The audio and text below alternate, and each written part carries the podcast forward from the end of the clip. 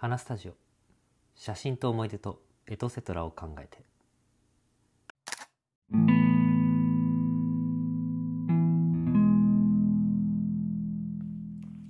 こんばんは、花スタジオです。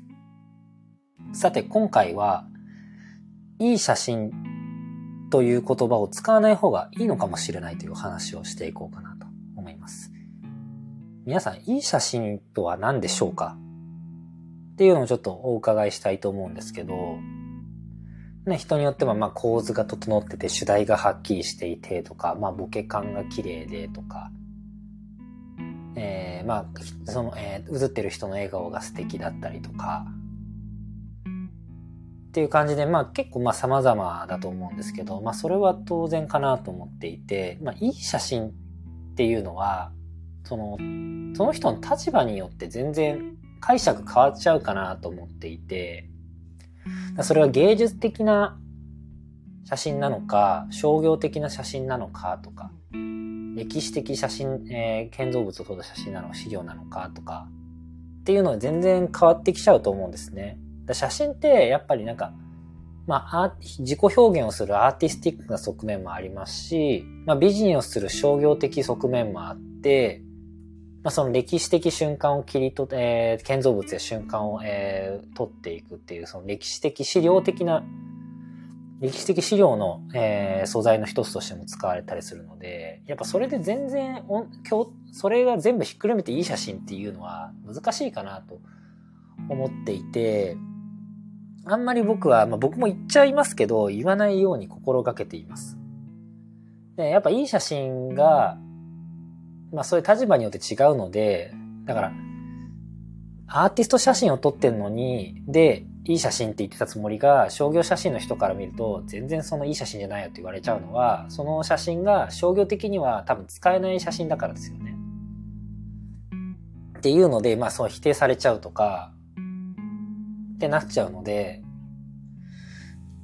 ね、その写真、いい写真って、うん、結構むず、簡単なようで難しいな、使うの難しいよなと思っていて、ね、立場が違うと。だからあんまり僕はいい写真をって言わないようにしてるっていうので、まあ逆にどう言ってるかっていうと、まあ好きな写真とか素敵な写真っていうようにしてますね、基本的には。で、まあ商業的に使う系のやつは、あ、これ使える写真だなっていうふうに意識してますね。まあそれは資料的なそうもそうですけど、使える写真か素敵な写真かみたいな感じですね。で、素敵な写真の中には自分の好きな写真もっていうのも含まれますけど、まあでもあれか。その使える写真にも自分の好きな写真はあったりすることはあるので、まあ、まあ、単純に言うと素敵な写真か、使い勝手がいい、使える写真かっていう二択で言え、言えと意識するようにしてます。なんで、まあ、その、いい写真って簡単に使ってしまうとは思うんですけど、まあ自分がどっちで言ってるのかっていうのは、まあ、